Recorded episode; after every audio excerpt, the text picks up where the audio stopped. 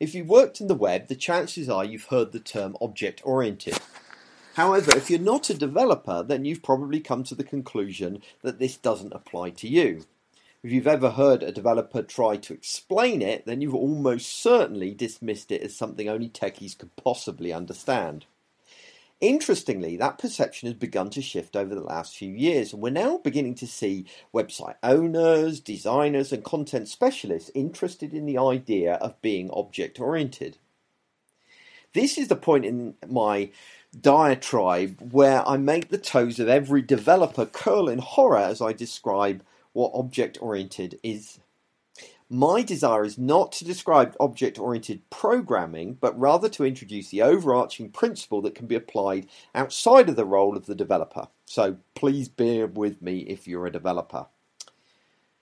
When looked at within the context of a website, being object oriented involves breaking the user interface and content down into its component parts, otherwise known as objects. For example, if you were running twitter.com, then a tweet could be considered an individual object. On an e commerce site, a single product would also be an object. Each object consists of a number of elements um, that make up the entirety.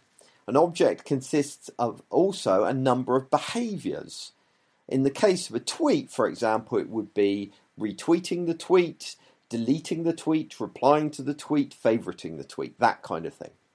Each object can also have multiple states. This state, this concept is a little tricky to explain. It basically means the object may alter depending on its context, but that's something I'm going to get into more later. By this point, you may be thinking I sound far too much like a developer, but I promise you this applies to other web professionals too. Let me explain.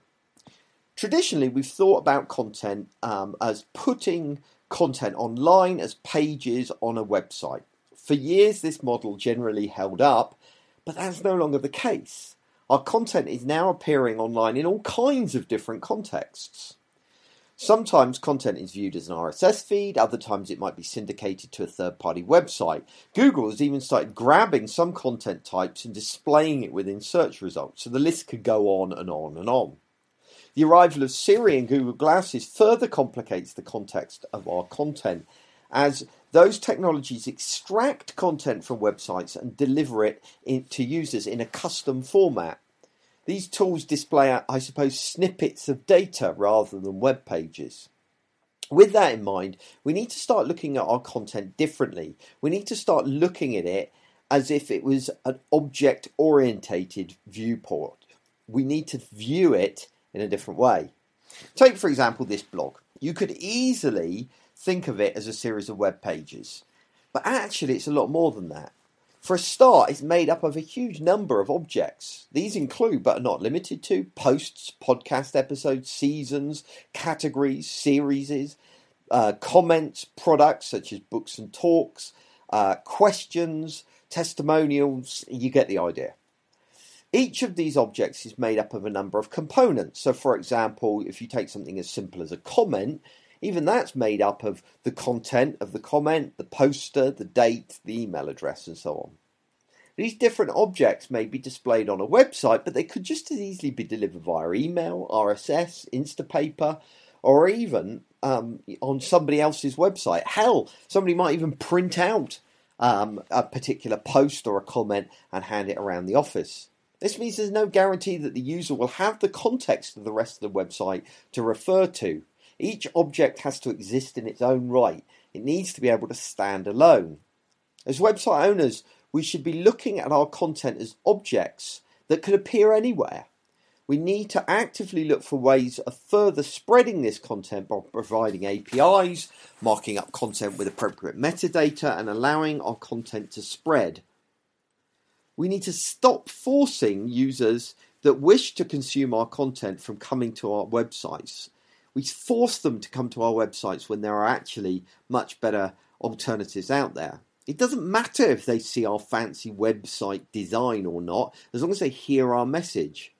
By allowing your content to spread, you will reach a far bigger audience than ever before. Look at the success of Twitter compared to Google. Twitter's growth in the early days was heavily driven by the fact that anyone could build an app to grab their content. Google Plus, on the other hand, generally force users to go to their site and their app. Another great example is Amazon.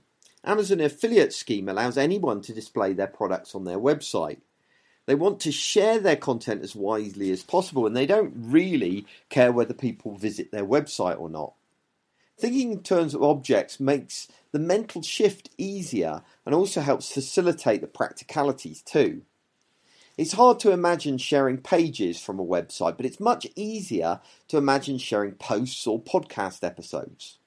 Also, if you think in terms of objects, it's easier to technically build content that is shareable and inaccessible. But object oriented thinking is not limited to content providers, it also is a design issue, a design question too. The last few years, we've seen a radical shift towards object oriented thinking within the design community. There was a time when almost all designers th- thought in terms of templates that content was poured into. You'd have different templates for different page types, but essentially they were just buckets for content. Now, many web designers are starting to think in terms of pattern libraries. A pattern library is essentially a collection of designs for different content objects and components.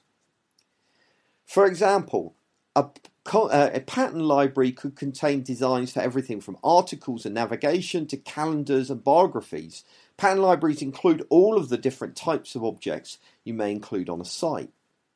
A particular thing to note is that objects could have multiple states, as I mentioned earlier, and you would appear, um, and they would appear in multiple formats within a pattern library.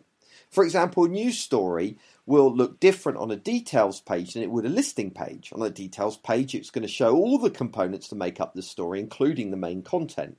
However, on a listing page, it might only show the title and a short ex- extract. This shift towards object oriented thinking in design hasn't just moved designers away from templates towards pattern libraries, it's also had an impact on aesthetics. Looking around most modern websites, you will quickly notice a trend towards tiles or cards. Pinterest is a, a great example of this and probably the best known, but I've also seen this technique used on everything from university sites to tech blogs.